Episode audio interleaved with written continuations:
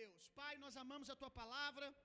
Nós oramos para que o Espírito Santo nos dê espírito de revelação, espírito de sabedoria, iluminando os olhos do nosso coração. Que no nome de Jesus nós não recebamos apenas informação hoje, mas que a nossa a nossa terra, o nosso coração possa ser um coração fértil, disponível para que a boa semente da palavra caia e produza resultado, produza muito fruto e transforme a nossa vida para sempre. Em nome de Jesus, amém. Deixa eu dizer uma coisa para você. A gente saiu aí de uma noite e tarde de ontem sobre empreendedorismo. E eu quero pegar um gancho na tarde, na noite de ontem e partir de ontem. Nós vamos partir dos fundamentos que foram lançados ontem. Eu disse aqui e vou repetir para quem não estava. Todos nós, todos nós, sem exceção, somos empreendedores. Todo ser humano, diga comigo, todo ser humano foi chamado para empreender. Todo ser humano foi chamado para empreender. Uma outra coisa que você precisa saber, que empreendedorismo, empreender, está intimamente ligado com criatividade. E todo ser humano foi chamado, foi criado para ser um ser criativo. Você precisa tirar da sua cabeça que empreendedorismo é para quem tem empresa e que criatividade é para quem é artista. Criatividade não é uma graça que está sobre alguém que foi chamado para servir nas artes. Quem foi chamado para servir nas artes vai viver de criatividade, vai ter como propósito de vida se mover em criatividade. Mas eu quero dizer, meu irmão, que todos nós fomos chamados para sermos seres criativos. E todos nós fomos chamados para sermos seres empreendedores. O que que é empreender? Eu resumi dentro do contexto do reino de Deus, empreender é a habilidade de resolver problemas, meu irmão.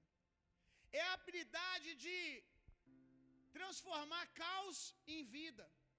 Todo ser humano foi chamado para transformar alguma coisa. Todo ser humano foi chamado para criar uma solução para algum tipo de caos. Por que, que você foi chamado para isso? Porque quem aqui é filho de Deus? Eu vou falar para você como eu coloquei aqui para você anotar. Empreender é a capacidade de criar, de responder necessidades. Empreendedorismo está intimamente ligado à criatividade. E criatividade é fruto do DNA de Deus em nós. Deus é um ser empreendedor. Deus foi o maior empreendedor da história, empreende até hoje. E ninguém é mais criativo do que Deus. E quando você foi feito, você foi feito à imagem e semelhança desse mundo sem cor, caído que nós vemos hoje. Quando você foi feito, você foi feito à imagem e semelhança de Deus. Infelizmente, por essa ideia de que quem não é artista, não é criativo, as crianças nascem, nós separamos elas em dois nichos: crianças criativas e crianças não criativas. Se, se o seu filho desenha, se o seu filho pinta, se o seu filho dança, se o seu filho canta, ele é criativo. Se ele não faz isso, ele vai ser colocado num outro nicho, pessoas normais que não têm essa habilidade. E isso é uma mentira. E isso faz com que o ser humano cresça com essa crença limitadora. Aí você cresce a vida inteira, alguém fala alguma coisa, você fala, mas eu não sou criativo. Não é assim? Ah, pede fulano, fulano é mais criativo do que eu. Fulano tem mais habilidade para isso do que eu. Não, chama fulano que ele é mais empreendedor do que eu, ele tem mais capacidade para resolver problema do que eu. Nossa, fulano é muito criativo, ele tem capacidade de resolver isso. Deixa eu dizer uma coisa para você: todo problema que aparece diante de você é problema seu.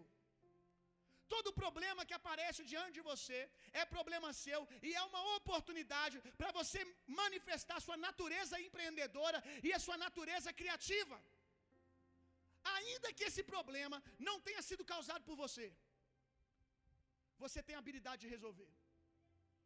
Quando a gente vai para Isaías capítulo 45, verso 18, diz que Deus, esse empreendedor, resolve problemas que ele não causou.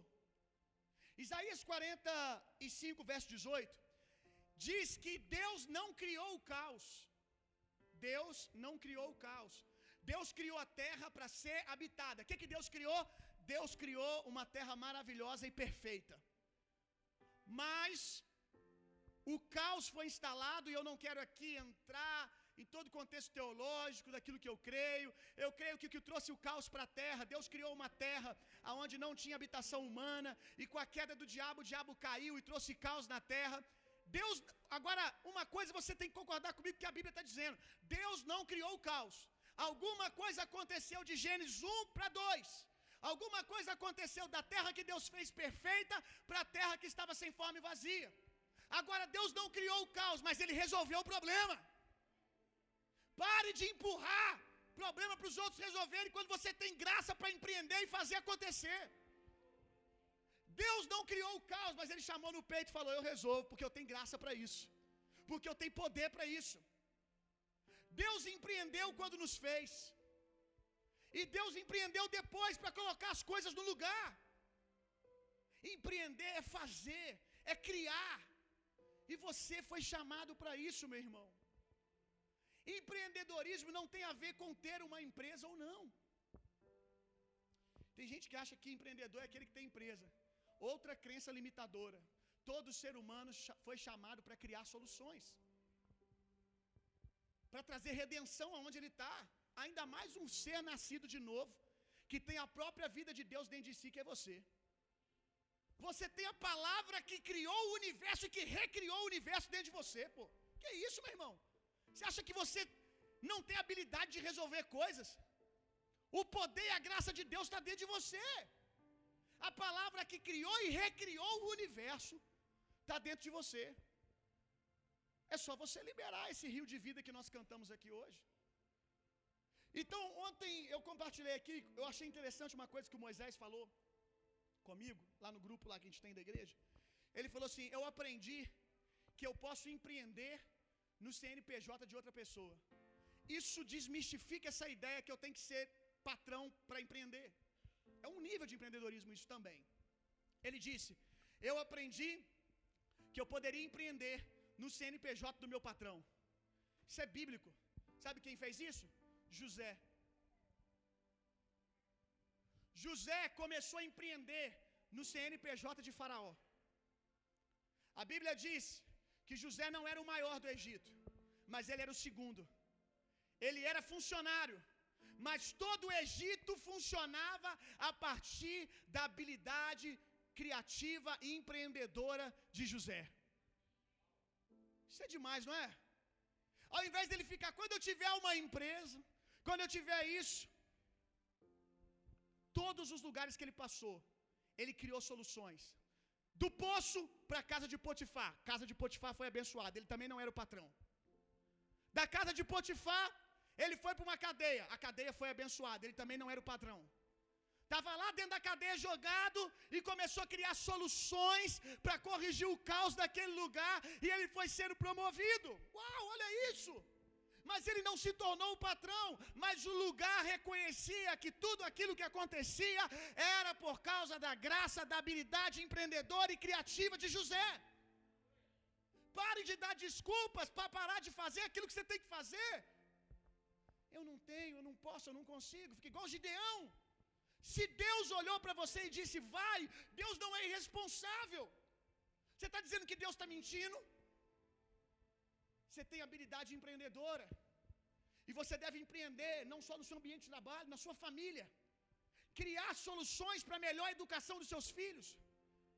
Criar soluções para melhor servir a sua esposa. Empreender o seu tempo. Empreender no seu ambiente estudantil. Criar soluções para que as coisas fiquem mais confortáveis e as pessoas sejam mais abençoadas naquele lugar. Ou eu estou mentindo que há pessoas que Pais de família, que o lar dele, pais de família, que o lar dele é um verdadeiro caos. Quantos lares você conhece assim? Talvez o seu lar é esse. Talvez o seu lar já se encontrou nessa situação. Aí quando você entende que se há um problema, tem graça em você para resolver, você começa a administrar o seu lar com uma mentalidade de governo, com uma mentalidade de autoridade e não sucumbe ao caos, não aceita o caos, mas como Deus fez, começa a dizer ao caos: organize-se, começa a governar, para de ser refém das circunstâncias. Eu tenho dito para muitas pessoas que têm sentado comigo, eu tenho percebido que o caos na vida das pessoas é porque elas não querem governar suas vidas, elas não querem administrar suas vidas. Sabe, é, é, é uma teologia, é uma teologia do. É, é, aquele Zeca Pagodinho, né? É a teologia do Zeca Pagodinho. Deixa a vida me levar, vida leva eu. Quantas pessoas que sentam no meu gabinete com essa com essa teologia, com essa doutrina? Se de manhã tudo cooperou, amém. Mas se não cooperou, eu fico na cama deitado o dia inteiro. Se tá bom, eu tô rindo. Se tá triste, eu me prostro. Você precisa se levantar na autoridade do Senhor e começar a governar, meu irmão. Você foi feito para fazer algo. Diga comigo, eu fui feito para fazer algo. Amém. Quando Deus te fez, a Bíblia diz que Ele fez você conforme a imagem e semelhança dele, disse: multiplique-se. O que, que você foi chamado para fazer? Multiplicar. Fazer o que? Multiplicar a imagem de Deus em tudo aquilo que você vier fazer. Por isso que Salomão disse: tudo aquilo que eu sou chamado para fazer, eu faço bem. Porque eu fui chamado para multiplicar, para fazer algo. Todo mundo aqui foi chamado para fazer algo, porque tem uma um modo operante de Deus que a gente vê em toda a escritura.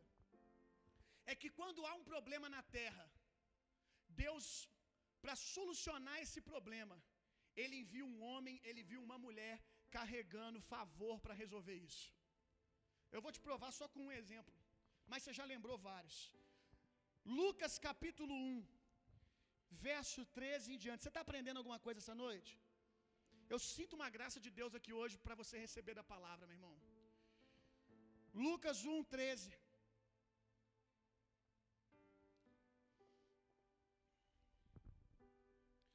O anjo, porém, lhe disse: Não tenha medo, Zacarias, porque a sua oração foi ouvida. Isabel, sua esposa, dará à luz um filho, a quem você dará o nome de João. Você ficará alegre, feliz, e muitos ficarão contentes com o nascimento dele, pois ele será grande diante do Senhor, não beberá vinho nem bebida forte, será cheio do Espírito Santo desde o ventre materno. Agora Deus vai falar por que, que ele fez João. Você acha que você é obra do acaso? Você acha que Deus tem falta do que fazer? Você acha que Deus acordou um dia de manhã como se Deus dormisse? Ah, não tenho nada para fazer, vou fazer esse menino aqui. Vou fazer esse, tre esse, troco, esse troço aqui. Esse treco aqui. Você acha que Deus faz isso? Você que anda nessa crença limitadora de que você é só mais um, sabe? Que você foi chamado só para sobreviver. Você carrega a vida de Deus para algo e para alguém, meu irmão. Você foi chamado para responder algum tipo de necessidade. Eu já falei aqui que eu dei a, dei a louca um dia e eu fui para a internet e eu botei a data do meu aniversário, 19 de agosto, que eu já estou dando alguma dica aqui. Quem tem espírito de revelação pegou, quem não tem está na carne. Parabéns não, você vem. Para trás de mim. Não vem com esse negócio de parabéns não. Saúde, saúde eu já tenho, meu irmão. Jesus já levou sobre si toda enfermidade. Tá tranquilo, não precisa vir com isso não. Isso aí eu tô crendo. Eu tô orando por outras coisas, Daniel, que Deus já está te revelando aí agora. Quando Deus falar, não endureçais o vosso coração. Olha só, eu botei lá a data do meu aniversário, 19 de agosto. E eu comecei a ver tudo que aconteceu no mundo, há, tipo assim, 10, 15, 20, 30 anos antes de eu nascer, no dia 19 de agosto. Para quê? Para me saber o que, que a terra estava clamando nesse dia. Eu sou maluco. Eu sei que é coisa de doido. Para saber o que, que a terra estava clamando nesse dia. E sabe o que, que eu descobri? que a maioria dos grandes eventos que aconteceram nessa data estão intimamente ligados, sabe? É mais ou menos a mesma coisa. Aí eu creio, se você não crê, tudo bem. Mas eu falei, eu acho que todo dia 19 alguém orou por essas coisas. Alguém viu o caos, Deus faz alguma coisa pela terra. Aí passava o outro ano, Deus faz alguma coisa pela terra nesse dia. E eu creio que Deus colocou isso dentro de mim e me mandou para a terra. E você foi chamado também assim. Alguém disse: Deus salva a medicina desse país. Aí no outro ano, alguém falou a mesma coisa. Deus falou: Sabe de uma coisa? Eu vou botar graça para governar a saúde nessa pessoa. Eu vou botar graça para essa pessoa ser um grande médico, para ela ser um grande empreendedor, para ela, ela responder isso na sociedade. Olha o que, que diz aqui no texto. Você, verso 15: Pois ele será grande diante do Senhor. Não, verso 16: Ele converterá muitos dos filhos de Israel ao Senhor seu Deus. Irá diante do Senhor no espírito e poder de Elias, para converter o coração dos filhos, converter os desobedientes desobedientes à prudência dos justos e habilitar para o Senhor um povo preparado. Deus mandou João para fazer algo e Deus mandou você para fazer algo também. Ah, pastor, eu sou o primeiro, eu sou o primeiro a me converter da, da minha casa. E você acha que isso é coincidência? Por que, que não foi outro antes de você? Por que, que não foi seu primo? Porque você nasceu para responder uma necessidade da sua família, para remir a sua casa. Amém? Glória a Deus. Agora você tem que entender uma coisa, e é aqui que a mensagem começa. Você nasceu para realizar algo, glória a Deus.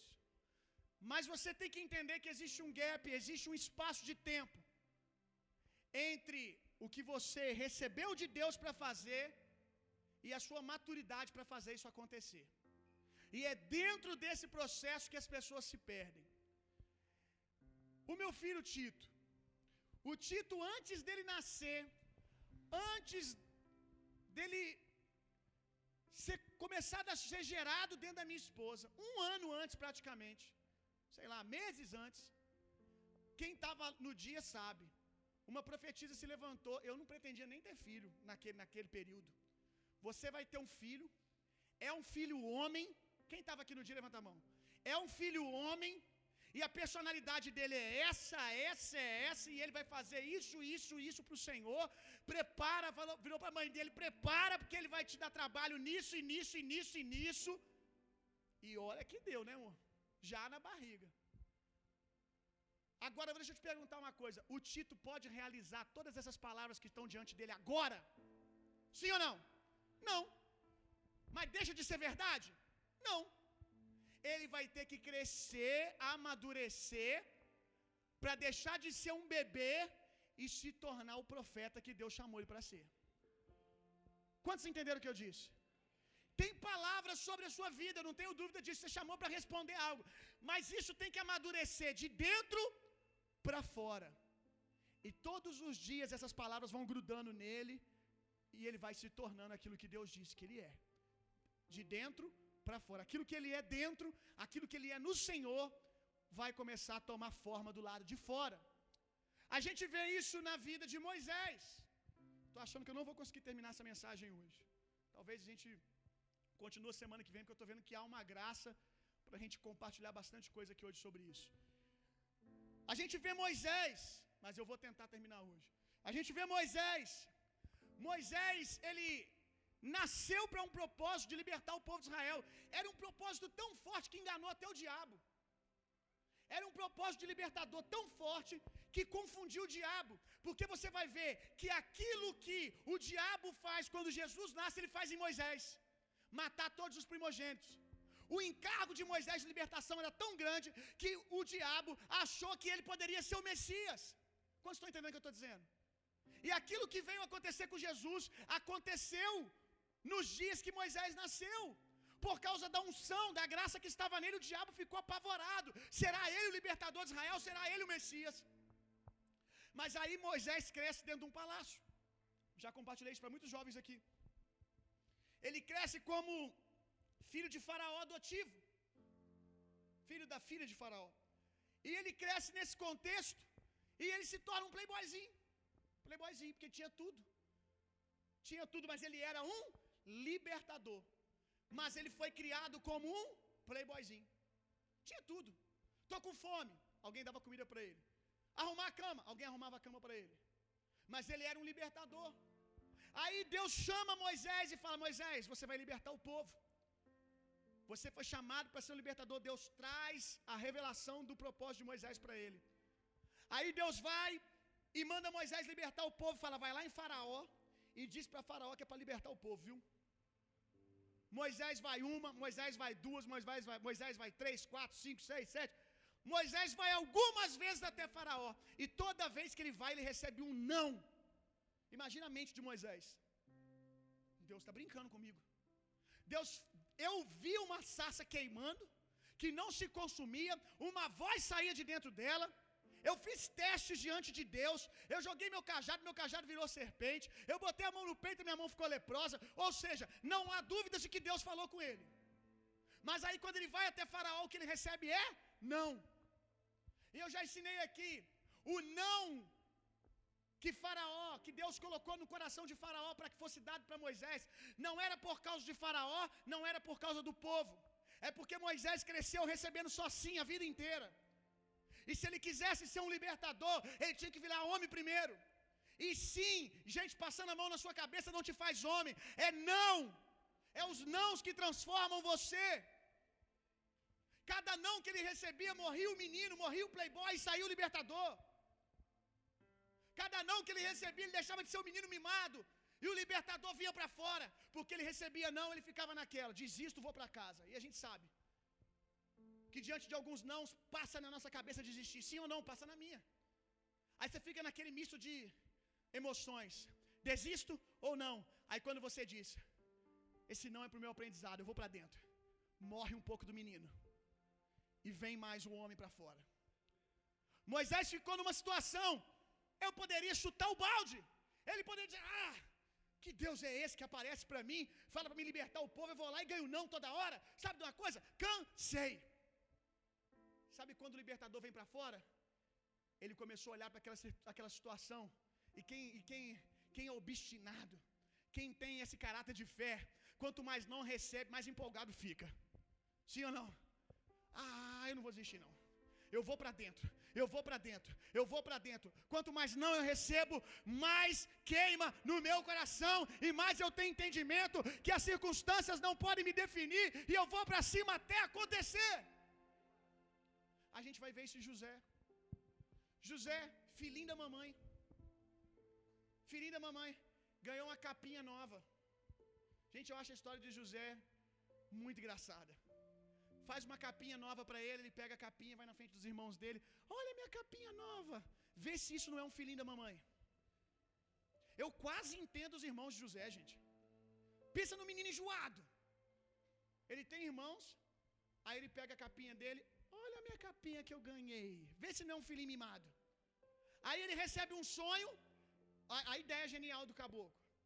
O cara recebe um sonho de que os irmãos dele e o pai dele vai se dobrar diante dele. O cara é o, é o filho mais novo e vai contar isso para os irmãos mais velhos. É criado no tapete ou não é, gente?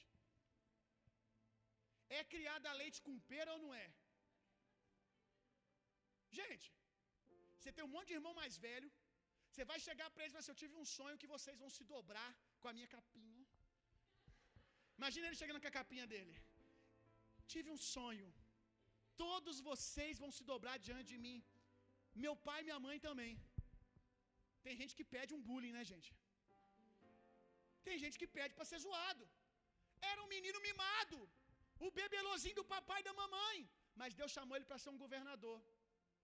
Aí ele começa a passar por alguns processos que ele vai deixando de ser o filhinho da mamãe para se tornar o governador do Egito. E é interessante que realmente ele tem uma graça, porque não importa o que aconteça, ele permanece. E é isso que está sobre você, meu irmão. São quatro testemunhas que indicam que você está pronto para o seu propósito. Preste atenção: quatro testemunhas que indicam que você está maduro para viver a plenitude do seu propósito. Quatro testemunhas que a gente vê testemunhando sobre o ministério de Jesus, que testificam que você está maduro e pronto para o seu propósito. Abra sua Bíblia comigo em João, capítulo 5. Meu Deus, eu tenho 20 minutos e Deus vai me ajudar, amém?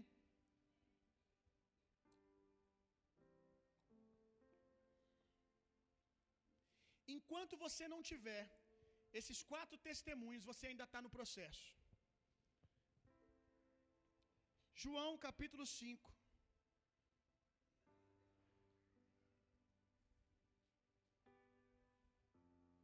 Quantos estão aprendendo alguma coisa?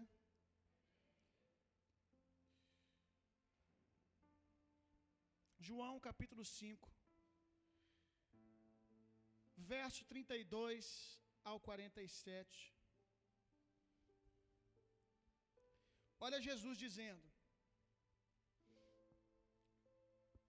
Outro é o que dá. Vamos ler a partir do verso 31. Se eu dou testemunho a respeito de mim mesmo, o meu testemunho não é. Você dizer que Deus te chamou para algo, ainda não é o suficiente. Vamos ler de novo? Olha isso aqui. Se eu dou testemunho sobre mim mesmo, só eu, esse testemunho ainda não é verdadeiro. É fato que a primeira pessoa a ter entendimento, revelação do chamado é você. Mas você saber o que Deus te chamou não é o suficiente para você querer que todo mundo engula você, que você está pronto para o seu propósito. Se Jesus está dizendo, o meu testemunho sobre mim não é suficiente, aí ele vai dizer sobre quatro testemunhos que testificam que ele realmente foi chamado para fazer o que ele está fazendo. Olha isso aqui, que coisa interessante. Eu nada posso fazer por mim mesmo. As, desculpa, verso 32. Outro é o que dá testemunho. Outro é o que dá testemunho a respeito de mim. E sei que o testemunho que ele dá a respeito de mim é verdadeiro. Vocês mandaram a João e ele deu testemunho de mim. Diga comigo, João. Eu, porém, não recebo testemunho humano, mas digo, digo estas coisas para que vocês sejam salvos. João, a lâmpada que estava acesa, iluminada, e por algum tempo vocês quiseram se alegrar com a sua luz. Mas eu tenho maior testemunho que de João, porque as obras que o Pai confiou para que eu realizasse, essas eu faço testemunho ao meu respeito de que o Pai me enviou. Diga comigo, obras.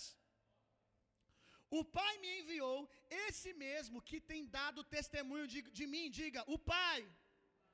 Vocês nunca ouviram a voz dele, nem viram a sua forma. Também não te tem a palavra também não tem a palavra dele permanente em vocês, porque não creram naquele a quem ele enviou. Vocês examinam as Escrituras porque julgam ter nelas a vida eterna, e são elas mesmas que testificam de mim. Diga comigo, a palavra. Anota aí, quatro testemunhas que precisam testificar ao meu respeito: o Pai, a palavra, as obras e João. Vamos falar sobre o Pai. Anotaram aí?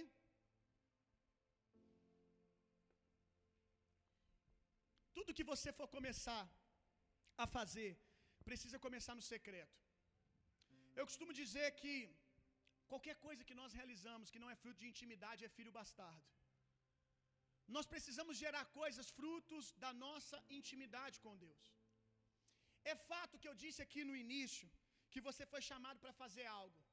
Mas entenda uma coisa: a sua chamada primária não é fazer algo. Fazer algo é resultado de algo maior. Você não pode inverter essa ordem. Eu quero que você anota aí. Ver, contemplar e se tornar e executar. Vamos lá. Ver, anota assim, ver, tracinho. Confundi você. Ver, tracinho. Contemplar e se tornar. Tracinho, executar. Essa ordem aqui tem que ser respeitada. Você percebe que a última coisa é executar. a última coisa é fazer. Quando a gente vai para Gênesis 1, a gente vê isso na criação do homem. Deus diz assim: façamos, façamos o homem conforme a nossa imagem e semelhança. Aí depois ele fala do propósito do homem. Se você quiser realmente ter o testemunho do Pai, você precisa ir para o secreto e aprender primeiro olhar o que os céus estão fazendo. Façamos. O que, que os céus estão fazendo? O que, que você vê os céus fazendo ao seu respeito? Depois disso, contemplar e se tornar. Depois que eu vejo no secreto, na oração, o que Deus me chamou para fazer, o segundo passo é contemplar e me tornar. É ficar olhando para aquilo que Deus disse que eu nasci para fazer e me tornar isso. Adoração. A Bíblia diz que o secreto, que a adoração tem um poder. Você se torna semelhante a tudo aquilo que você adora. Então, antes de fazer algo, eu preciso ver o que o Pai está fazendo. A gente vê isso em Jesus. Jesus diz: Tudo aquilo que eu vi o Pai fazer é o que eu estou fazendo. Não estou tirando do meu bolso. Então, primeiro veja o que os céus estão fazendo e depois passe tempo contemplando a presença de Deus. Quanto tempo? Você vai saber. Contemplando a presença de Deus, para que você tenha a revelação de quem você é em Deus. Para que enquanto você adore a Deus, você tenha a revelação de quem você é em Deus. Terceiro, aí você vai executar. O problema é que a gente recebe uma palavra de Deus, a gente vê o que os céus estão fazendo, a gente ouve o que Deus tem ao nosso respeito, a gente já quer executar sem ter revelação do quanto nós somos isso que Deus está dizendo. Por isso precisa ter esses nesse meio termo, não, desculpa, no meio disso precisa estar. Eu preciso contemplar Deus.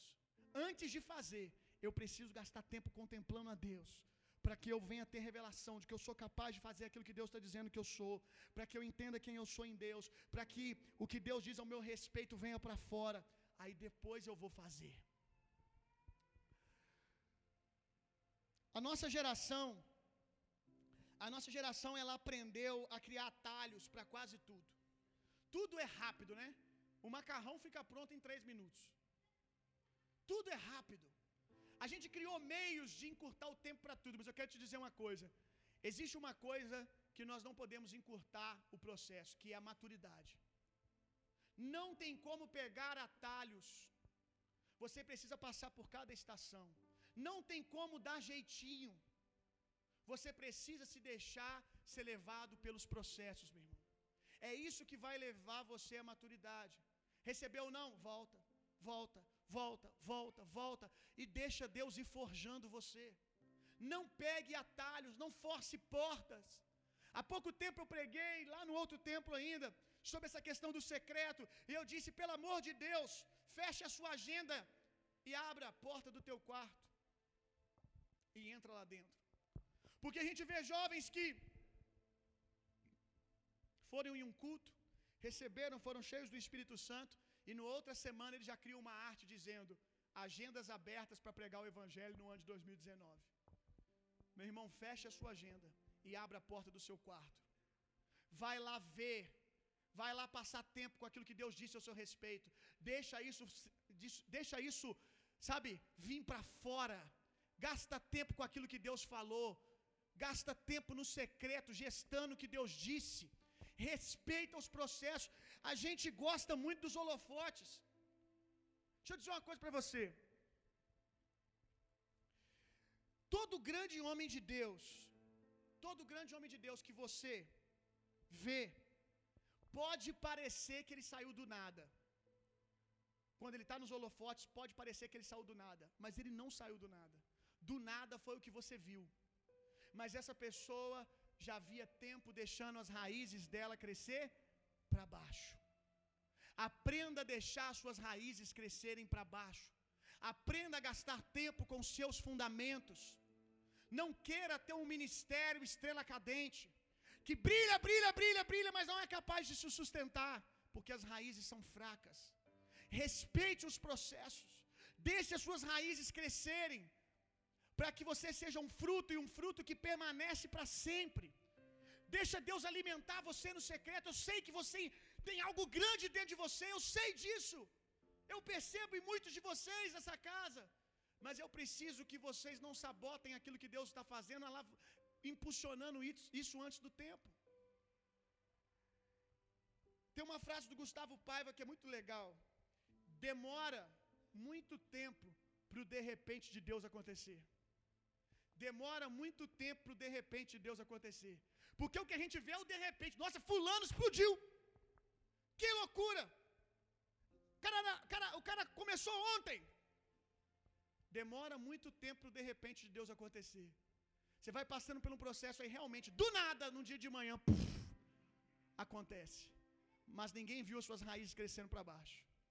Aí as pessoas olham e falam: Olha que coisa fácil. Mas você sabe que foi fruto do quê? De você deixar o vinho ser curtido. De você botar cada dia para fora aquilo que Deus tem para você no secreto.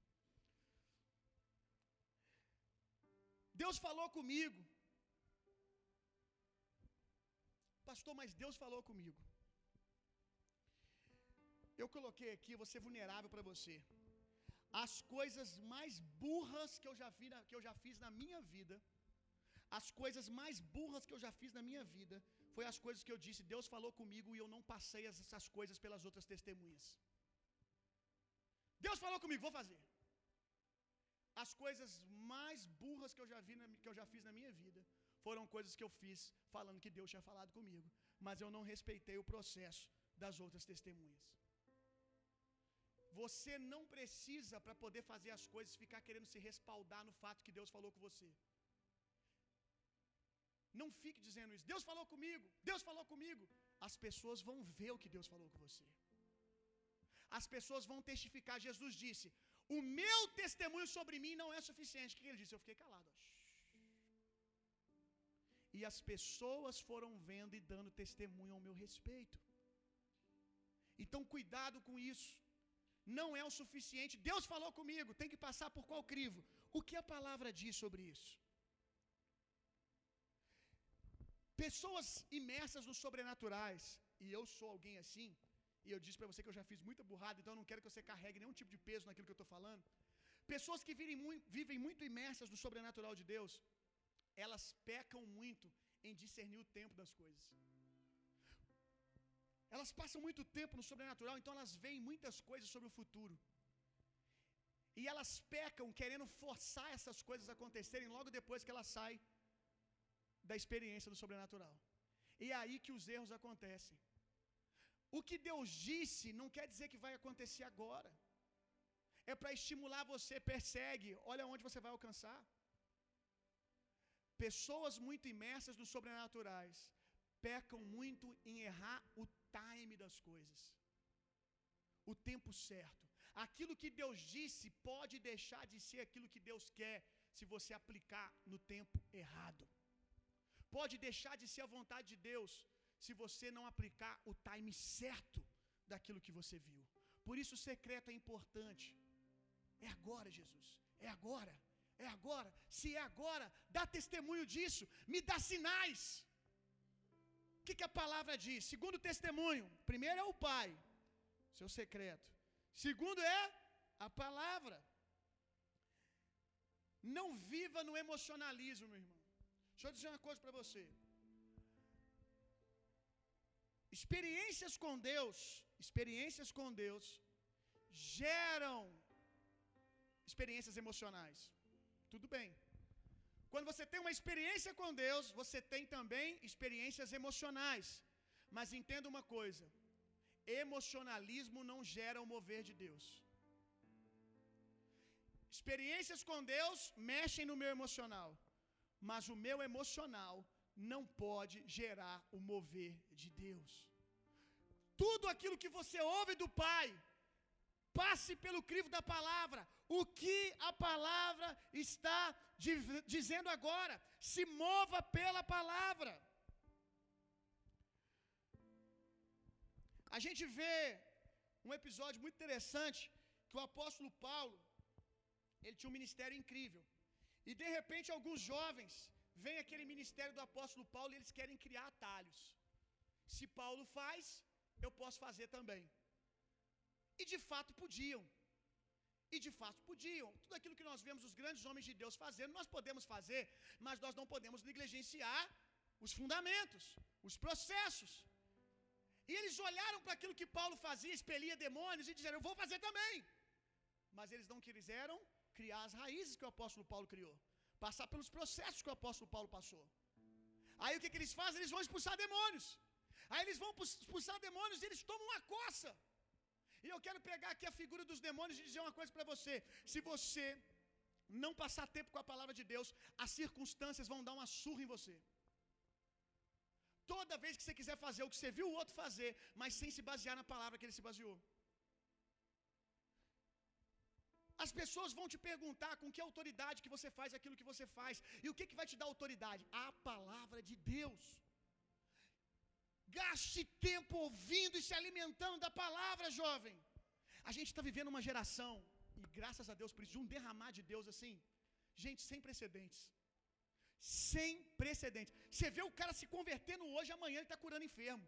Diga, graças a Deus. Aleluia. Ele se converte hoje, amanhã ele está expulsando demônio.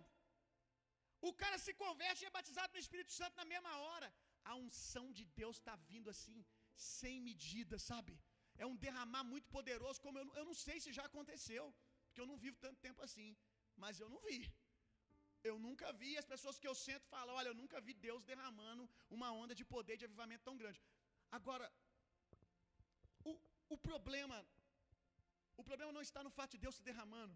O problema é a gente achar que porque Deus está liberando assim, que eu tenho que ficar com mover e esquecer da palavra. O poder de Deus, ele vem para capacitar, impulsionar você, e ele deve te jogar na palavra de Deus, meu irmão. Vamos ler Bíblia, molecada. Jovem, adolescente, vamos ler Bíblia. Vamos passar tempo curtindo nosso vinho na palavra. Ouvindo o que os céus dizem ao meu respeito. Conhecendo a minha autoridade do nome do Senhor. Ler, vamos ler, vamos estudar. Para que a gente possa sustentar esse lindo mover de Deus. Eu não quero que você pare de tocar nos enfermos. Eu não quero que você pare de orar pelas pessoas. Eu não quero que você pare de expulsar demônio. Eu quero que todas essas experiências te joguem mais fundo ainda na palavra de Deus. Eu não quero que você se distraia com o mover e se esqueça da palavra, porque é ela que vai fundamentar você para não cair. Glória a Deus. Se encha da palavra para depois ensinar, meu irmão. Tem um texto que dá um temor no coração da gente. A Bíblia diz assim: Não queiram muitos de vocês serem mestres. O que, que é ser mestre? Aquele que ensina. Não queiram muitos de vocês serem mestres, porque haverá mais rigor para esses. Dá um temor, né, gente? Haverá mais rigor para esses. Eu não quero que vocês ouçam isso e deixem de querer ensinar a palavra, mas eu quero que vocês tenham um santo temor nisso de antes de levantar para ensinar, você se assente para aprender. Que você se assente para ouvir a palavra. Você precisa discernir o tempo certo. Para que quando as pessoas te questionarem, a palavra salte, sabe, como manteiga da sua boca. Com que autoridade que você faz isso? Você vai dizer, com essa. Por que, que você faz o que você está fazendo? Porque a Bíblia diz isso. Não levante questionamentos que você não é capaz de responder, meu irmão. Se encha da palavra. Se encha da palavra. Antes de você querer levantar para ensinar. Tenha mais fome de aprender do que mais fome de ensinar. Que ensinar seja o reflexo de tanta palavra dentro de você. Não seja obcecado por ensinar. A natureza saudável das coisas é a palavra enchendo, enchendo, enchendo você. Quando você vê, você. Puff, você não tem a, a, a, aquela necessidade de se afirmar para ensinar. Sabe? É tanta palavra dentro de você, quando você vê, você já está falando. Aí sim. Mas não pelo holofote de estar tá pregando a palavra para alguém, de estar tá ensinando. Se encha da palavra. Então vamos lá, palavra. Agora, as obras. Cadê as suas obras? Cadê as suas obras? Fé dá para ver. Comece a manifestar o que você crê no seu dia a dia. E as obras vão testificar ao seu respeito. Você não vai precisar falar assim, eu sou um grande homem de Deus, está todo mundo vendo. Você não vai precisar falar assim, olha, a moça não vai precisar dizer, foi Deus que falou, foi Deus que me enviou. Não, está todo mundo vendo, as suas obras falam isso. Agora eu quero que você abra a sua Bíblia em João 15, 16. Olha isso aqui.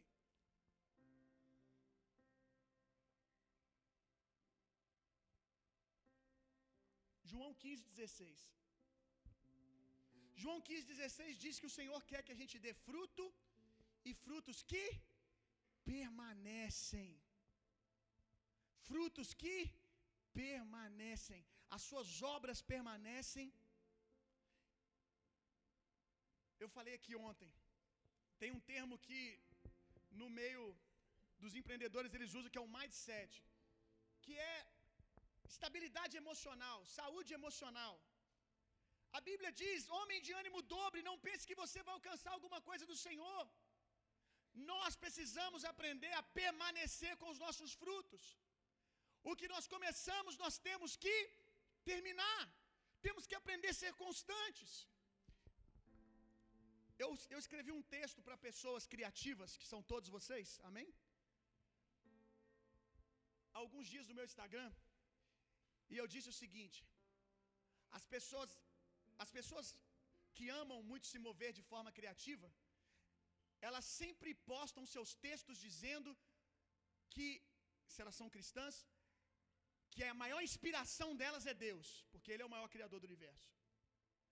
E eu disse nesse texto que o problema é que as pessoas querem ter Deus como inspiração até um lugar, querem ter Deus como inspiração no produzir, no fazer, no quantidade de, de, de, de, de criatividade, na quantidade de criatividade que tem, mas esquecem que esse artista, que esse criador, o Senhor, o que ele cria, ele sustenta. A Bíblia diz que a mesma palavra que criou o universo é que sustenta o universo hoje. Então, se você quer ter Deus como seu maior referencial de criatividade, de empreendedorismo, aprenda uma coisa: Deus ele cria e ele sustenta. Sabe por que, que muitas vezes você não sustenta? Porque você quer criar as coisas no espírito e sustentar nas emoções depois. Você cria no espírito, nasceu de maneira genuína, mas depois no outro dia, não estou afim. Hoje não estou legal. Quem disse que você tem que se sentir bem? Quem disse que você tem que se sentir afim? Você tem que ter a, o caráter de sustentar aquilo que você começou. Gente para fazer coisa tem um monte. Agora a gente para sustentar aquilo que começa é o que falta. Aí eu vou começar isso. Aí passa dois meses depois, vou começar uma outra coisa, porque eu sou muito criativo. Cada hora eu estou criando uma coisa, cada hora eu estou criando uma estratégia. E a gente aprendeu aqui, né? Que uma ideia só é uma ideia quando ela é executada. E o que eu mais vejo é gente tendo ideia mirabolante para tudo. Rapaz, pastor sofre com isso, viu? Rapaz, pastor, eu tive uma ideia. Dá até arrepio na gente. Pastor, eu tive uma ideia. E o cara vem dando uma ênfase, sabe? Que no começo eu até me empolgava. Nossa, a igreja vai mudar agora. Eu tive uma ideia, aí beleza, ele tem uma ideia, e aqui nessa igreja você tem um problema. Você tem um problema aqui, você que tem muita ideia, você vai ter um problema. Porque eu sou um cara que impulsiona as pessoas. Se você falar para mim que teve uma ideia, eu jogo a batata quente na tua mão de novo. Eu viro para você, amém, uma boa ideia, pode começar. Quem aqui, quem aqui não desenvolve quem aqui não desenvolve, não desenvolve porque não quer. Porque o tempo todo, pastor, eu tive uma ideia. A não ser que não seja o time. A não ser que não seja o tempo de você executar.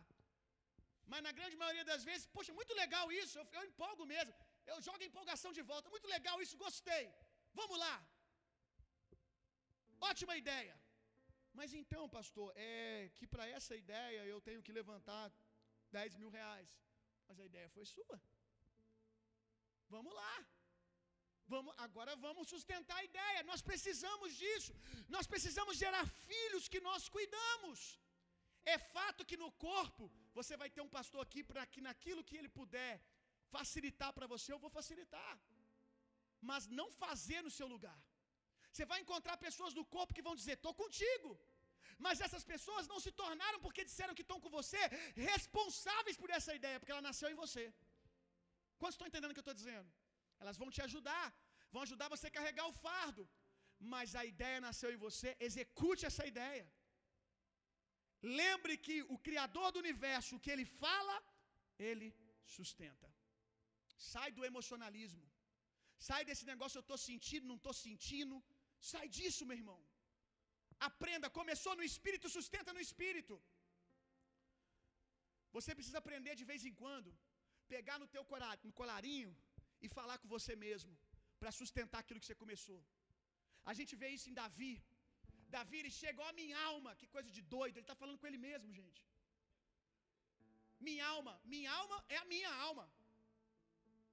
Pastor, esse negócio de falar sozinho é coisa de doido, então todo crente deveria ser doido assim. Todo crente deveria aprender a falar sozinho. De vez em quando você tem que pegar no seu colarinho de manhã.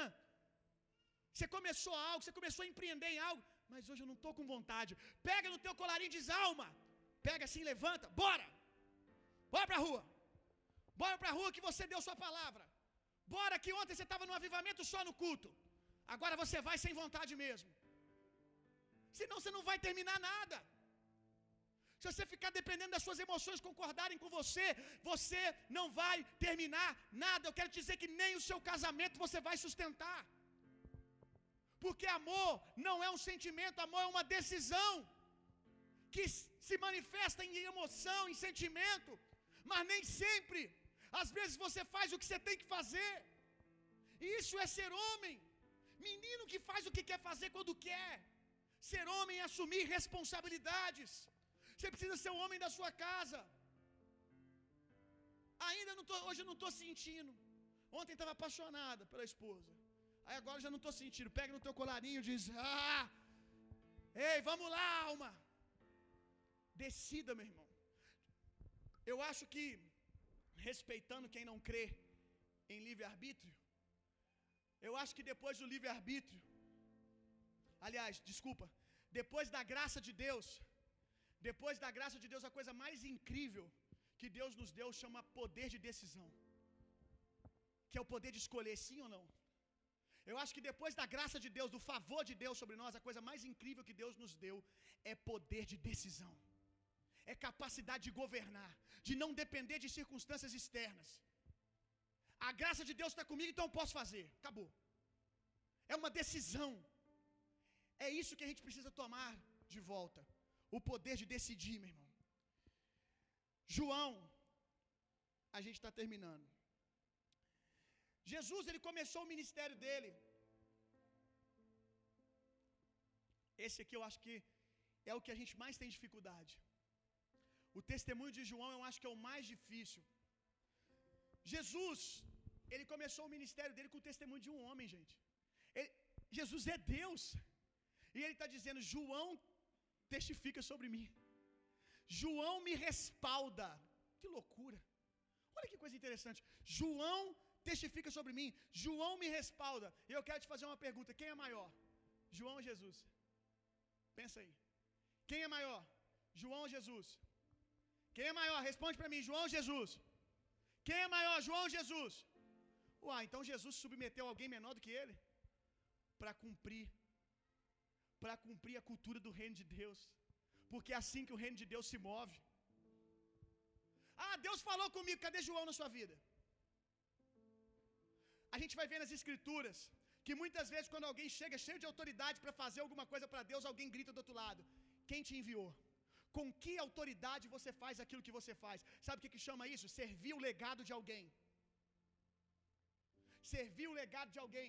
Uma das coisas que nós falamos aqui, que nós falamos aqui na nossa escola de empreendedores ontem.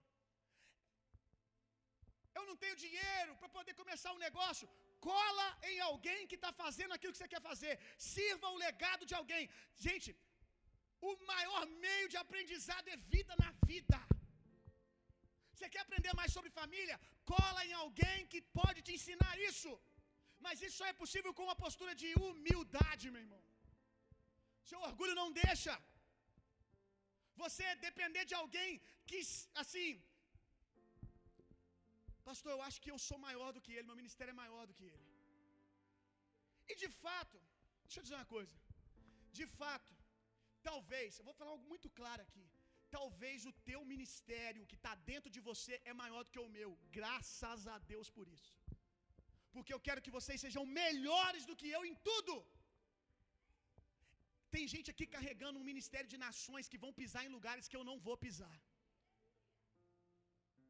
Que vão desempenhar papéis do reino de Deus, vão entrar em lugares que eu nunca vou entrar.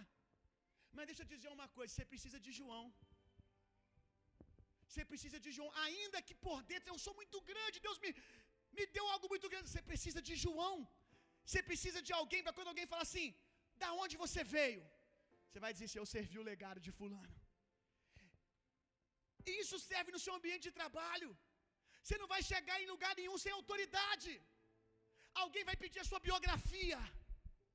Alguém vai pedir as suas experiências. Alguém vai pedir o seu processo. Quem você serviu? Pessoal da área da saúde tem que fazer estágio, não tem? Aliás, eu acho que, pode ser que eu esteja errado, eu, acho que quase todos os setores, faculdade aí, tem que fazer estágio, não tem, gente? Sim ou não? O que, que é isso? Você vai servir alguém. Mas eu sou um médico. Ah, não, aí faz pirracinha. Você vai ver se você conclui teu curso. Fica lá, choramingando e batendo o pezinho. Que na hora que pedir as suas horas de estágio, eu quero ver se vai colar. O seu emocionalismo. Ah, eu não vou. Eu já sou enfermeiro. Jesus me disse. Eu já sou arquiteto. Jesus me disse. Eu não preciso passar por isso. Chegar na conclusão de curso. Cadê as suas horas de estágio? Não! Deus falou comigo. Cadê o testemunho de João? Cadê alguém que você serviu? Cadê alguém que você serviu o legado dessa pessoa? Entenda uma coisa, meu irmão. Você, até chegar na plenitude do seu propósito, você vai servir pessoas que nem têm um propósito igual ao seu. Tem gente aqui que foi chamado para ser médico, mas agora está trabalhando de balconista numa empresa. Tem gente aqui que foi chamado para ser um grande arquiteto, mas hoje você está trabalhando num posto de saúde atendendo as pessoas na área da saúde que não tem nada a ver. Mas você está servindo alguém, você está sendo moldado, você está passando pelo processo. João vai respaldar você.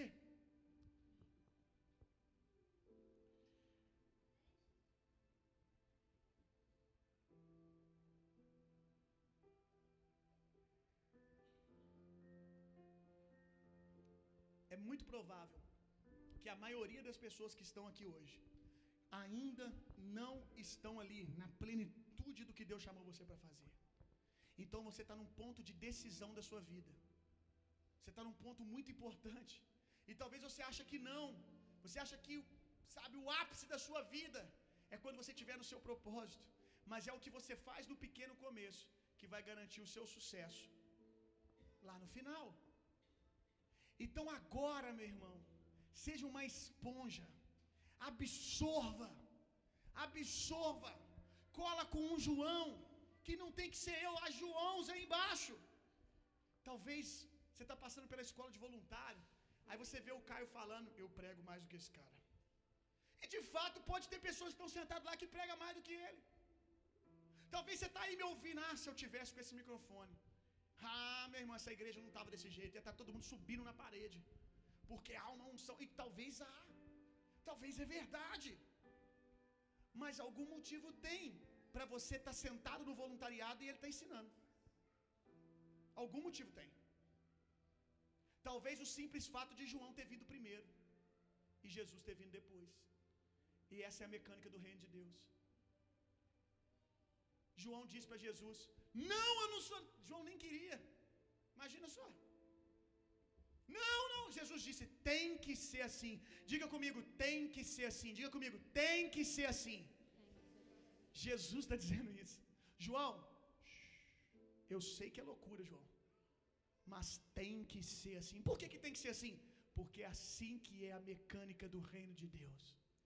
Mas eu não estou afim. Tem que ser assim. Pode bater pezinho, pode espernear. Tem que ser assim. É assim que o reino de Deus se move. Tem um negócio grande dentro de você? Eu acredito que tem. Talvez você veio aqui no nosso curso de empreendedores você está com um negócio, uma bomba aí dentro de você. E você está esperando acordar um dia de manhã e essa bomba explodir. Cola com alguém. Vai servir alguém. Vai colar em alguém. Vai procurar um João. Vai procurar alguém que veio antes de você. Um dia, uma jovem chegou para mim e falou assim: Pastor, eu, eu, eu quero servir, eu, eu, eu, sinto como propósito, eu sinto como propósito essa área, essa profissão. Mas não tem faculdade disso aqui em Juiz de Fora.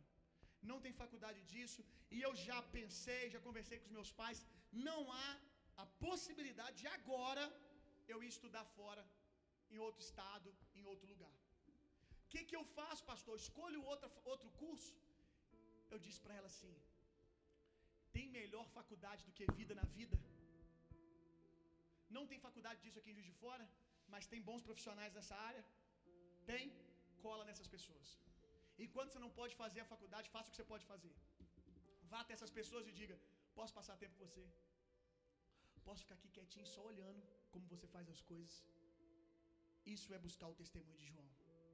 Então eu quero que você entenda que você foi chamado para fazer algo. Mas esse algo que você tem que fazer precisa passar por essas quatro testemunhas. Quantos entenderam o que eu disse? Coloque de pé no seu lugar então para a gente orar.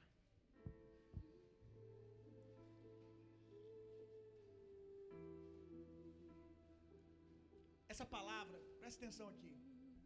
Essa palavra merecia até eu estar de tênis rosa, né, gente? Os que me conhecem sabem o que eu disse. Essa palavra merecia eu até estar de tênis rosa. Ou camisa do Mickey. Mas essa palavra aqui, presta atenção. É um reconhecimento desse João aqui, que é menor do que muita gente que está aqui. Eu sou menor em várias áreas que muita gente que está aqui. Essa palavra é um reconhecimento de um João que está dizendo que existe gente aqui carregando coisa poderosíssima. E eu não quero que você decole sem gasolina. Eu não quero que você decole sem combustível. Eu não quero ver aviões poderosíssimos que estão aqui dentro sucumbindo porque não quer passar por processos. Eu não vou deixar o diabo enganar você, meu irmão. Eu, essa palavra aqui não é apagar o fogo, essa palavra aqui é botar mais lenha na fogueira ainda. Porque eu sei que se você é um libertador, você está assim, ah, agora que eu vou mesmo. Agora já sei, essa e essa área que eu tenho que corrigir. Tem uns caras que vai no meu gabinete que eu falo não, não, não, não, não. Os caras saem de lá querendo virar o mundo de cabeça para baixo. É desses que eu estou falando. Saem queimando mais ainda. Ah, pastor, agora eu entendi. Então é essa área que eu tenho que corrigir. É isso aqui que eu tenho que melhorar. Uau! Isso não é mais. Deixou de ser um playboyzinho. Deixou de ser uma, uma, uma menininha da mamãe. Aleluia! E esse tipo de pessoa está aqui. Amém. Eu quero que no nome de Jesus, meu irmão, você bote para fora tudo que Deus colocou aí. Eu oro para que nada que Deus deu para você se perca. Porque essa igreja tem muito para se alimentar do que você carrega. A sua família tem muito para se alimentar do que você carrega. A área da sociedade que você foi estabelecido para servir vai ser muito abençoado por aquilo que você carrega. Pai, no nome de Jesus, Espírito Santo. Eu sei que tem pessoas aqui que ainda precisam ver o Pai fazendo. Estão se sentindo perdidas, estão se sentindo confusas a respeito dos seus propósitos, do seu propósito, do, do seu chamado. E eu oro para que no nome de Jesus, Espírito Santo venha, venha sobre agora os meus irmãos. Venha sobre essas pessoas agora e comece a gerar uma estação de revelação do propósito delas no Senhor, do que elas foram chamadas para fazer. No nome de Jesus. Eu oro para que comece essa estação na vida dos meus irmãos aqui. Que já agora algumas pessoas comecem a ter clareza do que foram chamadas para fazer. Eu oro para que essas pessoas tenham paixão por, por aquilo que elas foram chamadas para fazer. No nome de Jesus, que ninguém, a começar deles mesmos, eles menosprezem o dom de Deus que há neles, Senhor. Eu não quero que essa palavra faça com que eles se acanhem naquilo que eles carregam, mas que eles corrijam as áreas que precisam ser corrigidas para que eles possam voar um voo alto e constante, poderoso no nome de Jesus. Vamos, Espírito Santo, vamos, vamos, vamos. Se essa palavra em algum lugar fez sentido para você essa noite, sai do seu lugar e vem aqui na frente. Talvez não foi nem a respeito das quatro testemunhas, mas o fato de que Deus te chamou para algo que você está negligenciando. Sai do seu lugar. Se em algum lugar essa palavra fez sentido para você, eu quero orar por você. Por favor, nossa equipe de oração venha.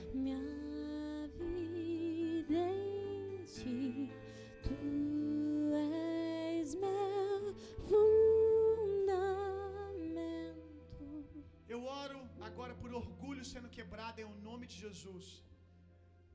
O que mais nos rouba do processo é orgulho. Que no nome de Jesus, todo orgulho seja quebrado agora em o nome de Jesus. Que terras sejam afofadas agora. Que pessoas se tornem humildes agora. Se movam no espírito que há, Pai. O espírito do Senhor já tem esse fruto de humildade dentro delas. Que no nome de Jesus, a terra seja afofada agora. A terra seja afofada, que essa pessoa ande pelas realidades espirituais, que ela rejeite agora todo sentimento de orgulho e se apegue ao sentimento de Jesus. Qual sentimento? Sendo Deus, não usurpou ser igual a Deus, desceu no nível dos homens, se esvaziou. Que, se necessário, comece um processo de se esvaziar hoje, em nome de Jesus, para que se esvaziando, elas sejam cheias daquilo que o Senhor tem para elas. Em o nome de Jesus. Em o nome de Jesus.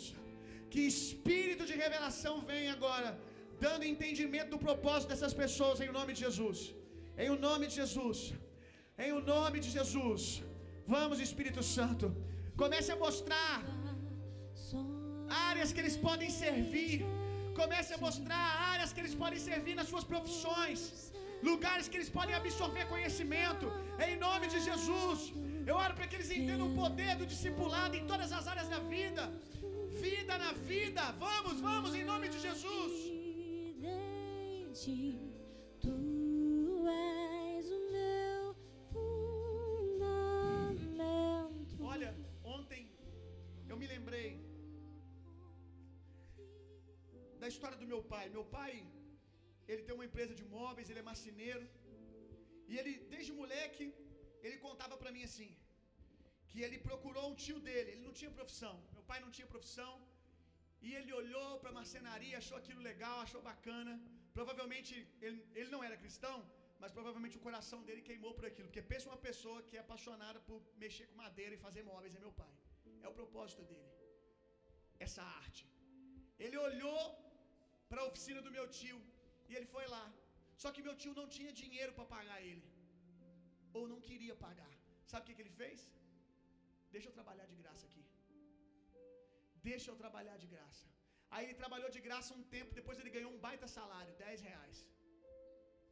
E ele começou a dividir o salário dele. Cinco era para ele e cinco era para comprar a feira da casa dele, que meu pai cresceu numa família muito humilde. Aí depois ele começou a arrumar passarinho para vender passarinho. Isso não se faça, não faça isso, tá, gente? É as coisas que a gente que eu, eu, eu acho assim, todo mundo tem alguma coisa e fala assim, não, isso não é não é você se gloriar.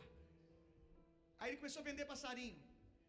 E hoje, não é porque é meu pai, mas é um artista na madeira de maneira assim incrível. De maneira incrível. Mas ele aprendeu servindo alguém sem ganhar nada. Sem ganhar nada? Sem ganhar o que o dinheiro não pode pagar: conhecimento. Mas isso só foi possível com uma postura de humildade. Meu tio não era uma pessoa fácil. Não era uma pessoa que ele queria assim, não, eu quero ser igualzinho ele. Não, não, não.